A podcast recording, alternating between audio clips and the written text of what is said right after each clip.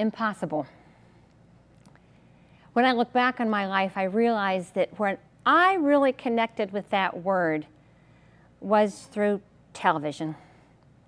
I was a kid of the 60s and I spent an awful lot of time in front of the television set. When I was a little girl, there was a Rodgers and Hammerstein rendition of the tale of Cinderella. And there was a song that still sticks in my mind impossible. Impossible for a plain yellow pumpkin to become a golden carriage. Impossible for a plain country bumpkin and a prince to join in marriage. Impossible.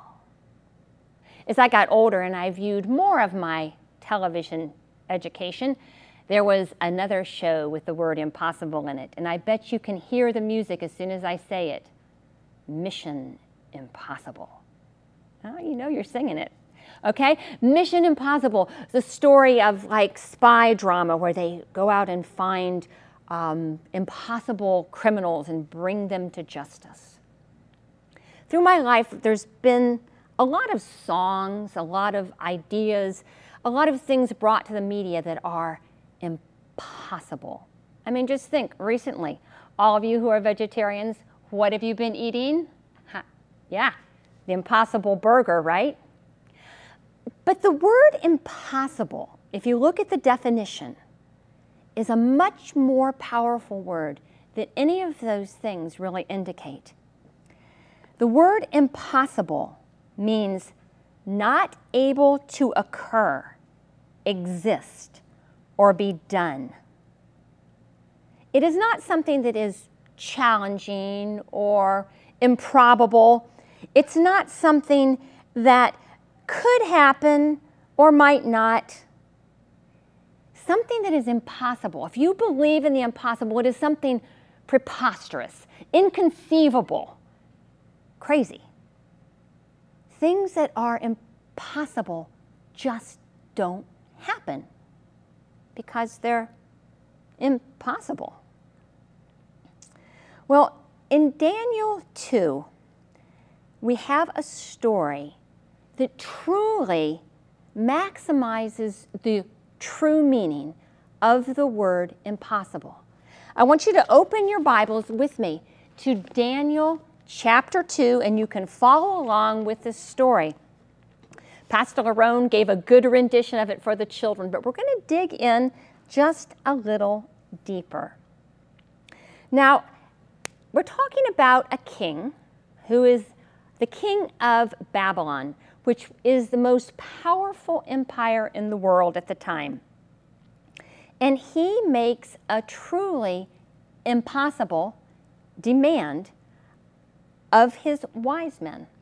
And it all has to do with a crazy dream. Now, are any of you dreamers? I am. I have to admit, I dream in color and in detail, and I remember it all. How many mornings I will wake up and roll over and say to my husband, You'll never believe what I dreamed last night. And after almost 43 years of marriage, he gener- generally will respond, Yeah, you're right.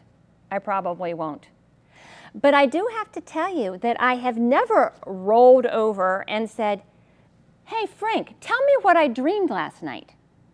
Because that's crazy, right? That's just impossible. Yet that is exactly what the king does. He wakes up in the morning and he knows he has had a dream.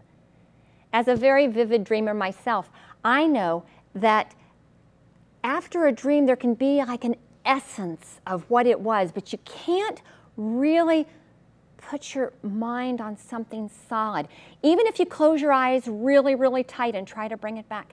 And I think that that is what happened to King Nebuchadnezzar. He had a dream, but he just can't wrap his brain around it. So he calls in all his wise men and he tells them that he needs them to tell him what the dream is and then tell him what the interpretation is. Now, the wise men, they use a proper amount of hemming and hawing about the whole thing, trying to be respectful. But he, they know that it is an impossible demand.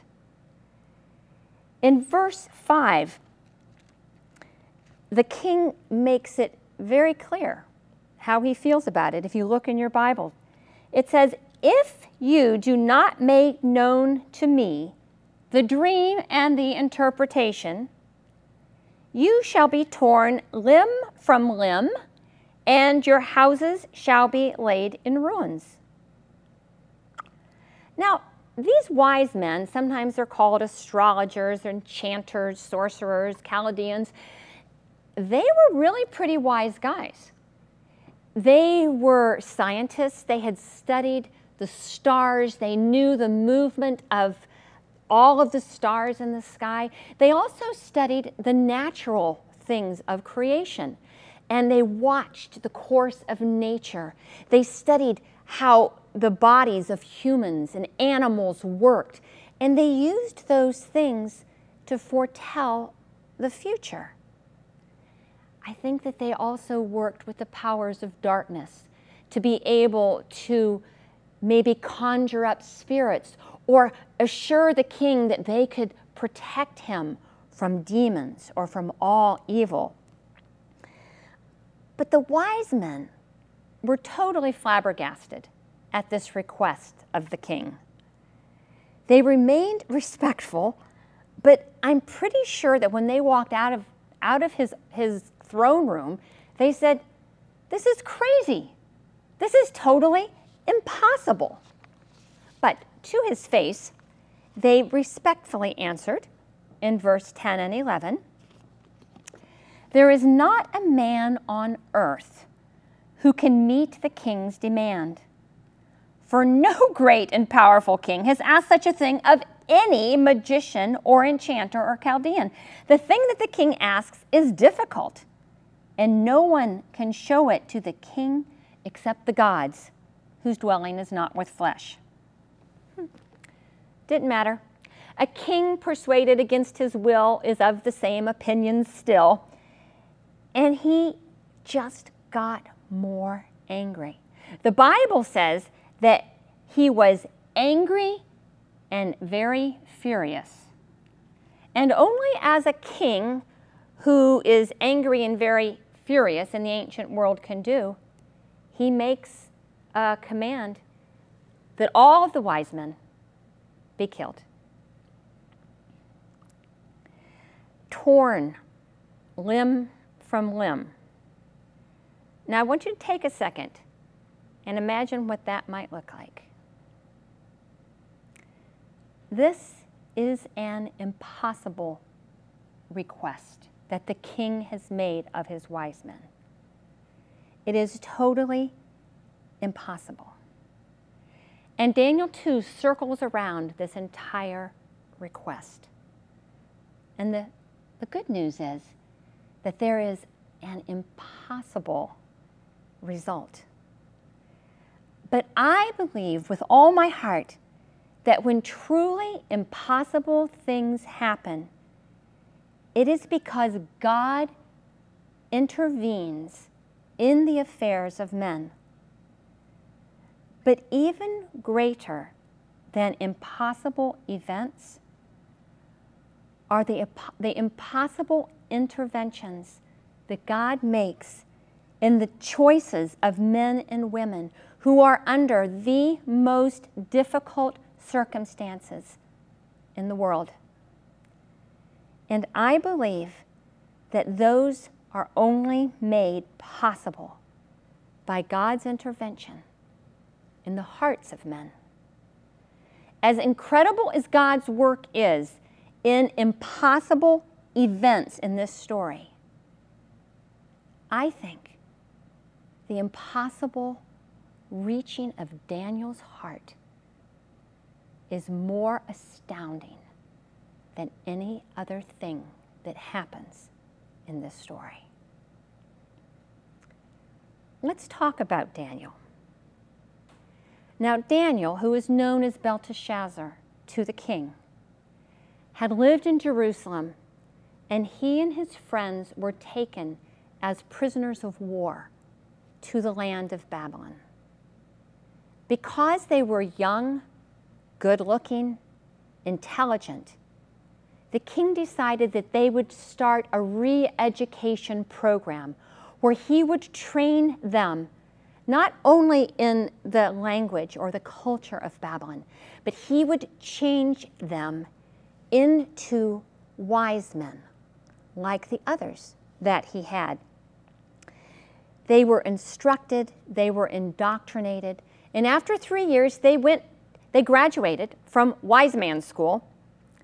They had learned many, many things because the wise men taught these young boys to read the starry skies. They taught them to be able to look into the different human and animal bodies to see what they thought they could learn from there. You know, it's interesting that archaeologists have found a clay replica of a goat liver, totally covered with cuneiform writer, writing that tells how you can tell the future by reading a goat liver. Now, Daniel and his three friends would have been taught all of these wonderful things by the wise men. But because they had a relationship with the real God, the Creator God, the God of heaven, they knew that all of these things were just superstition. They completed their coursework, and Nebuchadnezzar really declared that at the end of the three years that these young men were 10 times more capable than all the wise men in his kingdom. That's pretty high praise. But even though they were just interns or maybe junior apprentices in the world of wise men, when the king makes this decree that all the wise men be killed, Daniel and his friends were included in that. Now I have to ask you if some great big guard came knocking on your door, brandishing a sword, and telling you that by orders of the king, you are going to be torn limb from limb, what would your reaction be? Imagine it. Throughout history, we have seen people who are in these experiences where they face death in just that short a notice. You think about those who hid Jews during the Holocaust and were caught. You think about the high school students at Columbine High School who, when asked, Do you believe in God, had to make a split second choice. You know, we like to take this story and make it into a nice children's bedtime story. But you know, this is a, a story that contains abject fear, terror. This is a story that is definitely something that is, is terrorizing when you really think of how it happened. Yet Daniel remains impossibly calm in this violent and unjust situation. In verse 14 of Daniel 2, the Bible says that Daniel replied to the guard with prudence and discretion. The Hebrew word there for prudence indicates that there was counsel given. Now, you know the only person he had time to counsel with in that much time was God Himself. The word used for discretion means perception and judgment. To me, it is impossible that Daniel could have been so level headed in this kind of horrific situation. But instead of falling on his knees and begging the guard for his life, or turning to God and saying, Lord, at least save me when you come in your kingdom. Level headed Daniel asks the guard what is going on and why this has been done. And the guard puts down his sword. You know, I think that you cannot be that calm in the middle of an impossible situation unless you have a God who is truly in your heart. I think the next thing that happens is just as impossible. Because as Daniel hears what is going on, he makes a decision. You know, we frequently tell the story of Queen Esther and how, even though she is not called by the king, she goes in at risk of her own life and asks him a favor. You know, we don't think of it here, but Daniel does exactly the same thing. Unbidden and unannounced, this young man has the impossible courage of walking into the throne room of a king who is not a- only angry, but angry and very furious. And he walks into the king and asks if he would give him some time to really think about what this dream is and to make an interpretation. And an angry, furious king calms down. I think that kind of courage is impossible unless you have an awareness of a God who you know is on your side, a God who will do impossible things.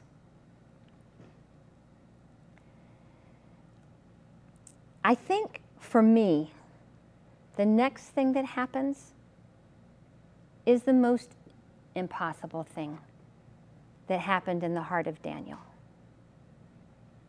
It has to do with faith. You know, 600 years later, Jesus is going to say in Matthew chapter 17, verse 20, If you have faith like the grain of mustard seed, you will say to the mountain, Move from here to there, and it will move. And nothing will be impossible for you. Nothing will be impossible for you. I think most of us, if we are honest, have somewhere had a struggle with faith. Here, Daniel believes that this mountain can be moved. He believes that God is going to tell him what the king dreamed and give him an interpretation. It hasn't happened yet, but he tells the king, Yeah, I'll be back. I'll tell you later. That is amazing faith to me. That is impossible faith to me. Where did he get it? Where did he get that kind of faith? Was he raised that way as a child? Can we credit his parents for that kind of faith? Or when he came to Babylon and he had to really worry about eating the food offered to idols and he prayed and God worked it out, was that what really gave him the faith in this situation? Or was he like Joseph? 1200 years before Daniel, Joseph also had interpreted dreams of a king. But he had some practice ahead of time. If you remember, Joseph was in prison and he practiced interpreting dreams on some people there. Did Daniel also have some practice that we didn't know about? In chapter 1, it really clearly says that Daniel had understanding in all visions and dreams. Had God shown him that he had this gift before? Did God speak to Daniel in that momentary time, that fast, where they counseled together and let him know? I don't know. However, it happened, whenever it happened. Daniel knew God. And Daniel trusted God. And with impossible faith, Daniel believed in his heart that God would help him do impossible things. Because when God is in your heart, he crowds out all the doubt. Now, an impossible faith is not a presumptuous faith. A faith that says, if I want something badly enough, I'm just going to pray and pray and believe and believe, and God will answer my prayer. You know, I have a problem with that because that seems to me to be an attempt to force the hand of God to accept my will, not an honest attempt for me to understand His. I once had a friend who really, really wanted to believe that God would heal her husband who had been diagnosed with terminal cancer. And she told me, if I have enough faith, if I pray, and if I believe with all my heart, I know God will heal my husband. But her husband died. And she had the unbearable guilt of feeling that it was her fault, that somehow her faith was not enough. I don't believe that Daniel had a faith based on his will. I believe quite the contrary, that Daniel had a faith based on the will of God. He wasn't insisting that God save his life.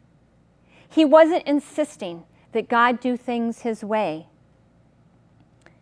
He really knew God well.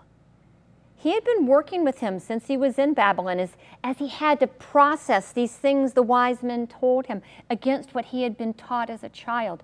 He had to really pray to God, and he knew that God was in Babylon with him there.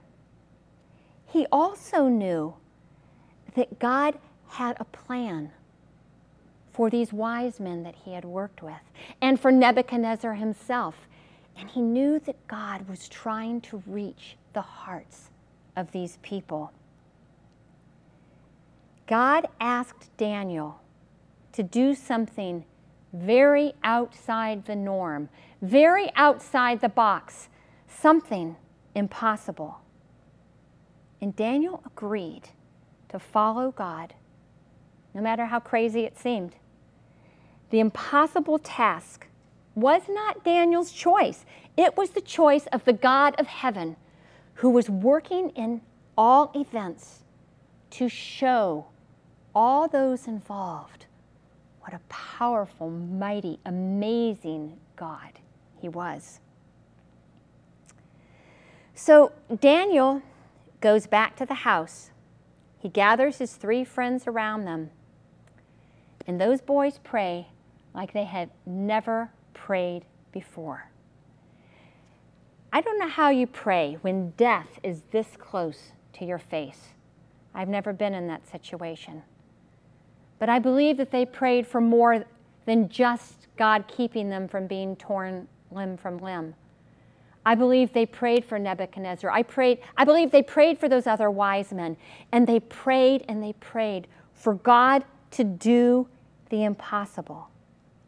They prayed a prayer for God to show the king and their friends who was really in charge.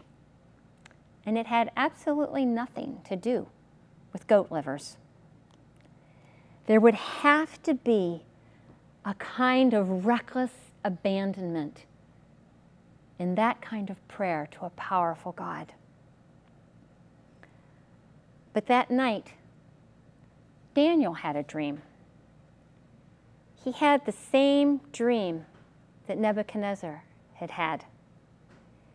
He had no doubt in his mind when he dreamed it that it was Nebuchadnezzar's dream. And he had no doubt at all who had put that dream in his head. He had that impossible faith, and God had responded to his prayers. If you look in chapter 2, verse 20 and verse 23, Daniel wakes up in the morning with a song. Part of the song, he says, Blessed be the name of God forever and ever, to whom belong wisdom and might. For you have given me wisdom and might, and have now made known to me what we asked of you. For you have made known to us the king's matter. Don't you love how Daniel includes his friends? They had prayed together, they had struggled together, and they got the victory together. Daniel and his friends had no doubt that they served a God who answered prayer, a God who did impossible things. In the morning, Daniel gets up, gets dressed, and he goes in before the king. And they begin comparing notes Daniel's dream, the king's dream, and find that everything fits perfectly together. The essence of the dream that somehow the king remembered comes back in technicolor, and everything is so clear. And the king is overjoyed that this Daniel could tell him his dream, and he had no problem with the interpretation of the dream because if he knew the dream, he clearly was right on the interpretation. It was quite the celebration of the impossible. Now, the king had promised that whoever could figure this problem out for him would get rewards and gifts and honors. Now, this was Daniel's moment in the sun. This was his moment to shine. He could now really cash in on what had just happened and maybe he would be second in command. Maybe he would be a powerful leader in the kingdom of Babylon. He could really use this to his advantage, and he could really be somebody. You know, it said that the king actually fell down in front of Daniel and worshiped him. I mean, how is it possible to be humble in a situation like that? But Daniel didn't let it go to his head. He could have had it all. But he is very clear with the king that he had nothing to do with this. He was just God's spokesperson. I think that Daniel had impossible humility in that circumstance impossible unless you truly know personally the might and power of God. He says to the king in verse 28 There is a God in heaven who reveals mysteries, and he has made known to King Nebuchadnezzar what will be in the latter days a great God has made known to the king what shall be after this. Daniel saves the lives of all the wise men. No one is torn limb from limb that day. He also asks for promotions for his three friends who stood by him in the crisis. And he does get to stay in the court of the king. But most importantly, Daniel connects King Nebuchadnezzar to the God of heaven in a way that will eventually become life changing. But that's another story for another day. Impossible. Impossible. It almost sounds like a fairy tale, doesn't it? And they all lived happily ever after. But if you pick up Daniel and you keep reading, you will find that happily ever after is not what happens next. these four young men will face death nose to nose again. These four men will be instrumental as God continues to work to win Nebuchadnezzar to his kingdom. Daniel will see some of the most terrorizing and shocking prophecies about the end of the world that is recorded anywhere in history. The trials will continue, but so will the impossible strength. More impossible things will happen because our God is not limited by our understanding or our possibilities. He's God, He's omnipotent. And He shakes His head at the box that sometimes we try to neatly package Him in. He eagerly awaits opportunities to show us the impossible, both in our situations and in our hearts. So, fast forward hmm, about a couple thousand years. Do you ever look at the headlines and feel like we are facing legitimately impossible situations. Think of the coronavirus. When it started back in March, we thought, ah, this would only be a couple weeks. But it has dragged on and on. Hundreds of thousands of people have died. And if we're honest, there's times we wonder if maybe we might be next. Is beating the coronavirus even possible? And look at all the racial tension that we have had. Anger and hatred between races continues to escalate. And we wonder how is it going to end?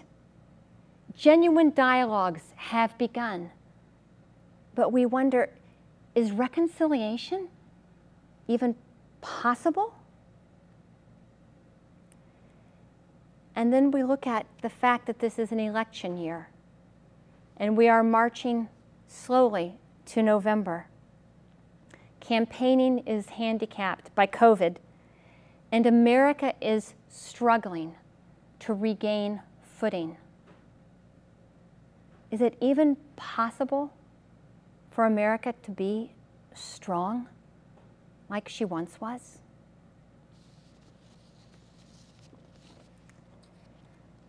In our current situation, I think we have a lot to learn from a kid named Daniel, who, though he was young and inexperienced, in his heart, he allowed God to do the impossible.